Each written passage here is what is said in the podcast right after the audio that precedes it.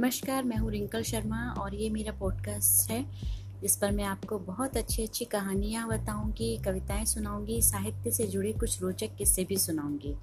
तो आप सभी का स्वागत है।